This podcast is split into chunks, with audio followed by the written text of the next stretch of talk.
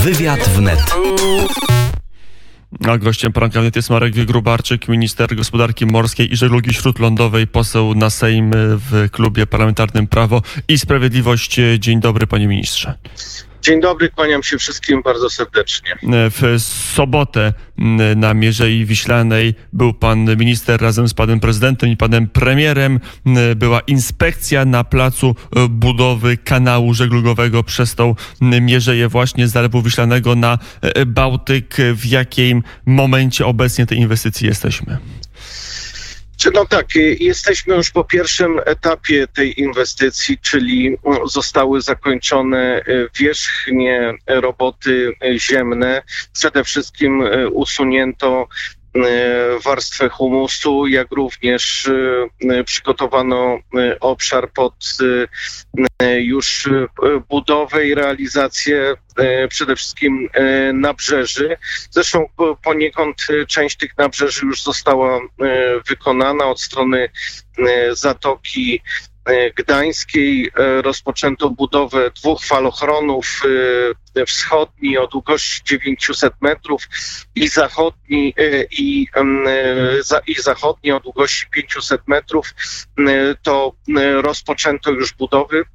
Wybudowano ściankę szczelną, która ma służyć jako nabrzeże. Przystąpiono również do budowy przyczółków mostowych. Już miejsca są utwardzone. Niebawem zakończy się wylewanie przyczółków. Z kolei od strony południowej, czyli Zalewu Wiślanego, wykonano również dalbowisko oraz nabrzeże postojowe. Trwa budowa sztucznej wyspy. Prace przebiegają zgodnie z planem, z harmonogramem, nie mamy tutaj żadnych opóźnień. Obecnie jest ogłoszony i czekamy na rozstrzygnięcie drugiego przetargu, czyli budowy już toru żeglugowego przez Zalew Wiślany oraz modernizację rzeki Elbląg z podejściem do portu w Elblągu oraz budową mostu w Nowakowej. Kiedy się rozpocznie kopanie tego kanału, bo jak ktoś sobie wyobraża, przynajmniej taki laik jak ja, kopanie kanału, to widzi koparkę, która kolejne tony piasku przerzuca z miejsca na miejsce, tak aby można było kiedyś przepłynąć statkiem albo jachtem turystycznym. Kiedy taka praca się rozpocznie? No właśnie, co ciekawe, ponieważ rozpoczęliśmy już, w zasadzie można powiedzieć, że już jest wyznaczany ślad samego kanału. On będzie również budowany od strony wody, po to są te nabrzeża budowane, aby można było już wprowadzić pogłębiarki i sprzęt specjalistyczny od strony wody. Także większość rzeczy teraz, która będzie wykonywana, już będzie wykonywana od strony morza i zalewu. Większość materiałów, jak również cały urobek, który jest pozyskiwany na Mierzei Wiślanej, będzie wywożony barkami. Tak jak określiliśmy, to jest zawarte w programie wieloletnim oraz w umowach z wykonawcą. Zakończenie prac, czyli pierwszy statek musi przepłynąć w 2022 roku i dzisiaj mogę z pełną odpowiedzialnością powiedzieć, że termin nie jest zagrożony, ponieważ prace są wykonywane zgodnie z harmonogramem. W sobotę pan minister się pokazał tylko jednym z 10 kandydatów na prezydenta i zrobił pan to nie tylko dlatego, że to osoba bliska pana formacji politycznej, którą pan, jak rozumiem, popiera na drugą kadencję, ale także dlatego, że to chyba jedyny kandydat, który jasno deklaruje, że chce tego przekopu Mierzei Wiślanej, przynajmniej jedyny z tych głównych, bo i Rafał Trzaskowski, i Szymon Hołownia, i Władysław Kośniak-Kamysz mówią, przekop Mierzei to błąd, te same pieniądze trzeba przeznaczyć na pomoc dla polskich przedsiębiorców. Jak pan myśli, skąd taka zgoda w opozycji, że tej inwestycji nie należy dokończyć, nie należy jej przeprowadzić do końca? Znaczy to mamy bezwzględnie do czynienia z dwoma filozofiami i koncepcjami rozwoju Polski.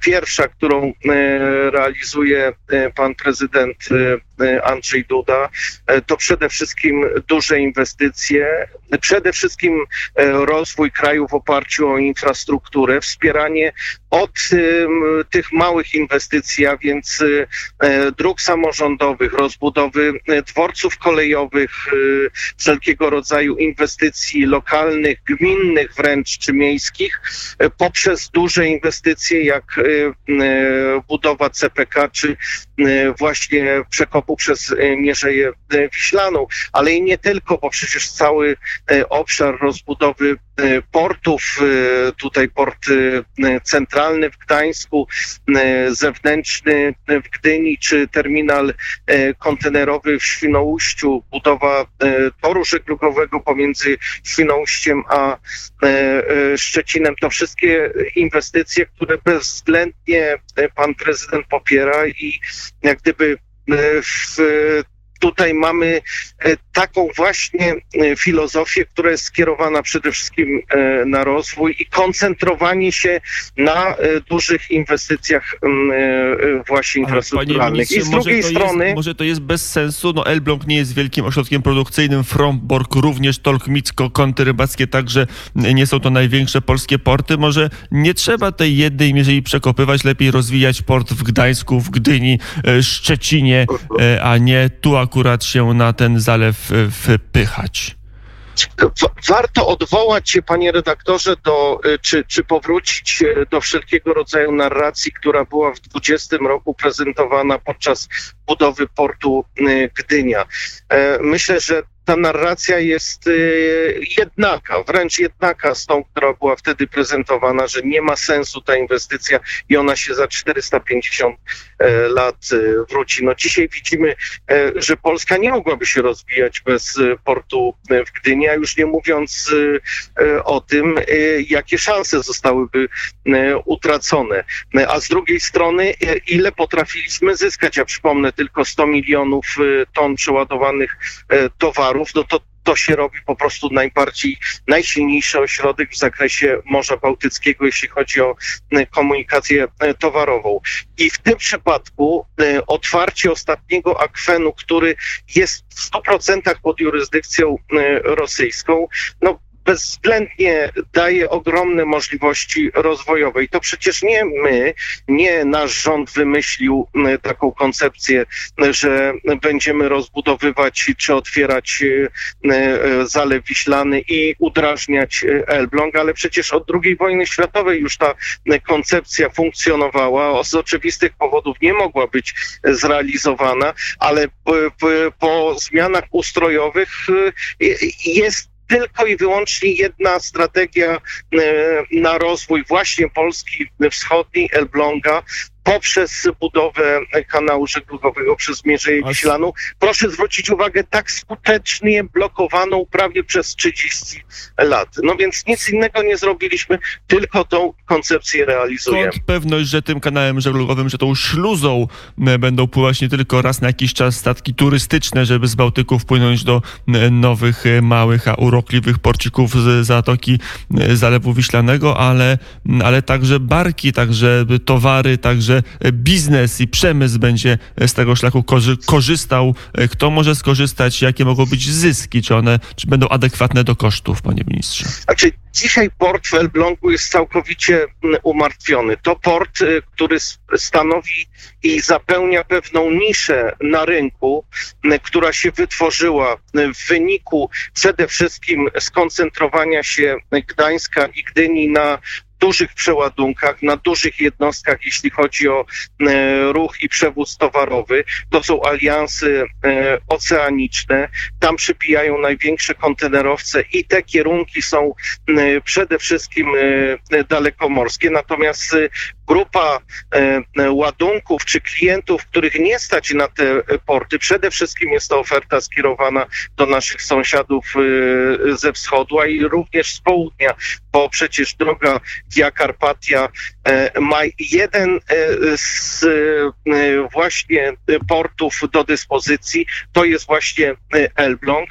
To jest cała oferta przede wszystkim dla grupy towarów i ładunków, które obecnie obecnie nie mogą być przeładowywane w porcie w Gdańsku i w Gdyni. To jest grupa towarów i klientów, których po prostu nie stać na duże porty. I to jest ten port, który zapełnia pewną lukę, która jest dzisiaj wykorzystywana przez Federację Rosyjską. Przecież to im zależy na tym, żeby nie rozwijał się port w Elblągu, żeby ta część się nie rozwijała, bo w oczywisty sposób będzie się musiało coś rozwijać w tej części Morza Bałtyckiego, a więc obwód kaliningradzki. No więc to jest bezwzględnie walka z konkurencją i dbanie o własne interesy. Jestem przekonany, zresztą wszystkie analizy wskazują, że to jest port, który ma ogromne szanse rozwojowe, przede wszystkim właśnie jeśli chodzi o ilość przeładowanych towarów, a z drugiej strony otwarcie przecież wejścia na Zalew Wiślany jest bezwzględnie elementem bezpieczeństwa państwa. No przecież nikt nie ma wątpliwości, że dzisiaj, aby jakakolwiek jednostka Straży Granicznej czy marynarki wojennej mogła wpłynąć na zalew, musi dostać pozwolenie Moskwy. No, to jest rzecz chyba niedopuszczalna w obszarze bezpieczeństwa, ale i granicy nie tylko Polski czy Unii Europejskiej, ale NATO. Całkowicie granica niechroniona, więc aspekt budowy kanału przez Mierzeję Wiślaną ma bardzo wiele kierunków i znaczeń, również tych związanych z bezpieczeństwem naszego kraju. To jeszcze, żeby zamknąć temat Mierzei Wiślanej, dwa wątki trzeba podjąć. Po pierwsze wątek może opozycji na początek. Próbował pan rozmawiać z opozycją, no może nie z Platformą, bo tutaj stanowisko może być sztywne, ale może PSL, które udaje albo stara się być, albo jest taką merytoryczną opozycją, czy tam jest jakieś zrozumienie dla tych argumentów, czy też nie ma? Znaczy, ja jestem w zasadzie przerażony i do wszystkich już apelowałem kandydatów, również do pana Kośniaka-Kamysza, o to, aby naprawdę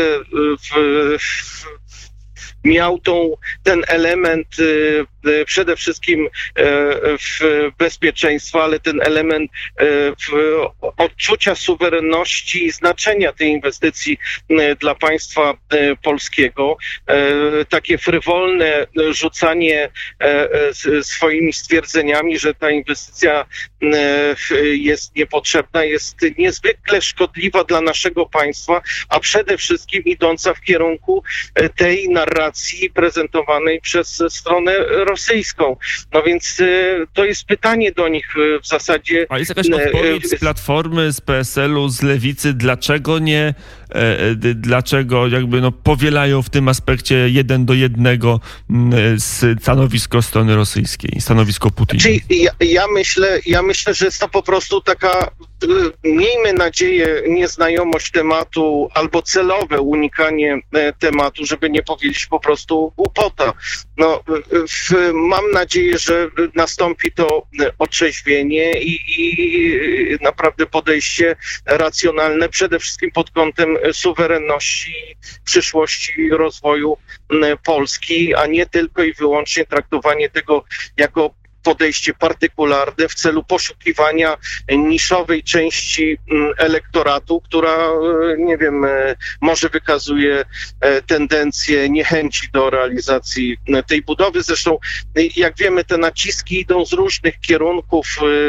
Zarejestrowało się kilka organizacji, w cudzysłowie, ekologicznych, które nie mają swojej siedziby na terenie Polski, które żywo chcą i działają i chcą zahamować tę inwestycję. No więc to jest jak gdyby wpisywanie się w tą filozofię. No i jeszcze raz z mojej strony apel o otrzeźwienie i naprawdę dbanie o interesy Polski, a niekoniecznie innych państw.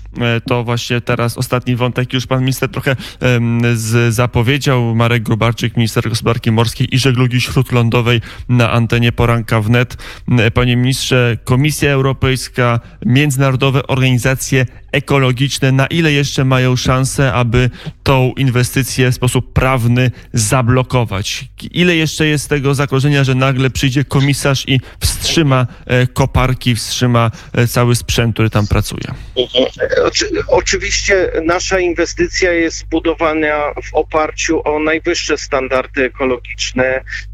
Przede wszystkim uzyskaliśmy odpowiednie pozwolenia, tak środowiskowe, jak i związane z decyzjami pozwolenia na budowę, i to w oparciu o polskie prawo i wszelkie dyrektywy unijne. Jesteśmy w ciągłym dialogu z Komisją Europejską, rozmawiamy i tłumaczymy i staramy się przekazać wszystkie informacje, o które prosi Komisja Europejska, i te tematy były na bieżąco wyjaśniane. Wydaje nam się, że wyjaśniliśmy naprawdę wszystko, co było to kwestią ewentualnie dyskusyjną czy sporną. Natomiast nie dziwi nas fakt, że to po prostu jest oddziaływanie ze strony rosyjskiej, bo przecież sam jeden z ministrów rządu Federacji Rosyjskiej apelował do komisarza. Zresztą odpisywałem na te pytania komisarzowi do spraw środowiska, właśnie podpierające się argumentacją rosyjską o szkodliwości tej inwestycji.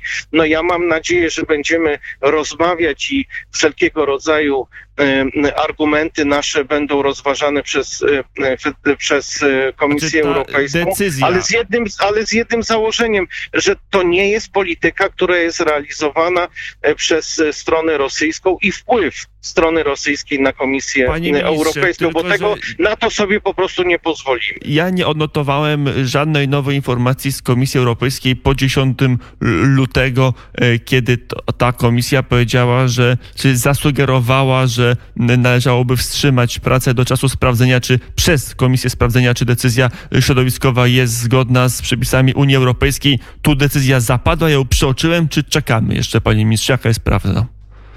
Nie, oczywiście jesteśmy w dialogu, te informacje trafiały nie od komisarza, tylko z niższego szczebla, zostało to wyjaśnione, nasze wyjaśnienia przesłaliśmy do komisji, że nie mamy żadnych podstaw, żeby nie realizować tej inwestycji, skoro mamy pozwolenie na budowę, mamy pozwolenie środowiskowe, zachowujemy najwyższe standardy, zapraszamy komisję do... Panie ministrze, czy Komisja Europejska sprawdza ten projekt? Czy to jest tak, że jest jakaś sprawa w komisji, która bada, czy ta inwestycja jest zgodna z prawem unijnym? Ależ oczywiście, że jest zgodna z prawem unijnym. Tak, mamy, jeszcze raz mówię, o tym każda inwestycja musi posiadać raport oddziaływania na środowisko i pozwolenie na budowę. Te wszystkie procedury zostały dochowane, został przygotowany bardzo szczegółowy raport oddziaływania na środowisko. Między innymi z tego powodu ten projekt jest tak drogi, ponieważ nasadzenia wszelkiego rodzaju przenoszenia roślinności, które już się zadziały i są kontynuowane, bo przecież sztuczna wyspa będzie rajem w zasadzie dla ptactwa i zwierząt. Zresztą podczas wizyty pana prezydenta mieliśmy okazję zaobserwować... Czy ten raj doceni Bruksela, panie ministrze? Pan minister był europosłem, wie mniej więcej, jak działają mechanizmy europejskie, jakie tam interesy grają rolę i mamy przykład Puszczy Białowieskiej, tam chociaż nie tylko komisja, ale sam Trybunał w Luksemburgu się wypowiedział, ale mamy już takie wydarzenia, kiedy jakieś działania polskiego rządu dobrze zaplanowane, dobrze udokumentowane były wstrzymywane, bo Bruksela lub Luksemburg powiedzieli nie. Panie redaktorze, takiej groźby z naszego punktu widzenia nie ma. Natomiast jeśli kandydaci, którzy stają w wyborach publicznie, rozpoczynają krytykowanie, używanie różnych argumentów nieprawdziwych pod kątem realizacji tej inwestycji, to jest groźne. Jest groźne, bo znajduje sojusz z tymi po prostu, którzy chcą zablokować tę inwestycję. I to jest przede wszystkim negatywny wpływ, oczywiście, że tak.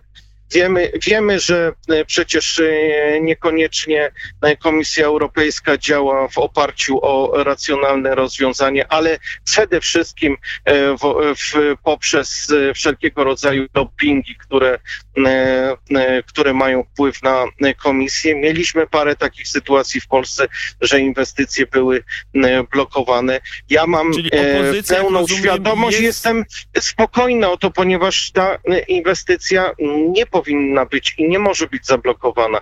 Jednak powinna czy nie może, panie ministrze? No bo to jest istotne. Realizujemy ważny dla Polski projekt. Mamy szereg, wydawało się, poważnych polityków, którzy pretendują do urzędu prezydenta Polski, mówią, nie chcemy tej inwestycji, ona jest zła, zablokujemy ją. I pytanie, czy ich słowa, to jest tego kampanijna retoryka, czy to słowa, które mogą rezonować w Brukseli, mogą spowodować, że ten projekt zostanie wstrzymany, panie ministrze.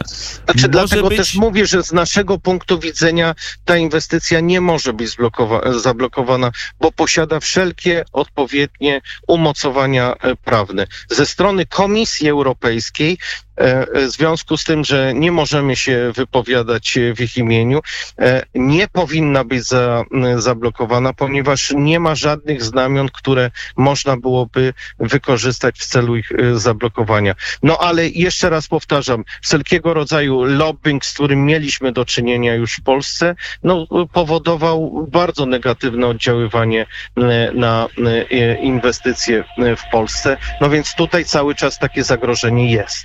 Kiedy popłynie pierwszy statek przez Mierzeję Wiślaną? Termin zakończenia to 2022 rok. On, jeszcze raz mogę powtórzyć, nie jest zagrożony. Realizujemy zgodnie z harmonogramem, a przede wszystkim ze środkami, które zabezpieczyliśmy na poczet budowy kanału przez Mierzeję Wiślaną. I tak zabrakło nam czasu na rozmowę o suszy oraz na złośliwości o promie pasażerskim, ale to mam jeszcze nadzieję, że nastąpi, na panie ministrze. W antenie Radia WNET ten temat się pojawi. Na pewno. Marek Gróbarczyk, minister gospodarki morskiej i żeglugi śródlądowej, był gościem poranka WNET. Dziękuję bardzo za rozmowę. Dziękuję bardzo i pozdrawiam wszystkich. 8:37 na zegarach. Jesteśmy już lekko spóźnieni, ale to nic nie szkodzi, bo teraz zagra zespół Manam.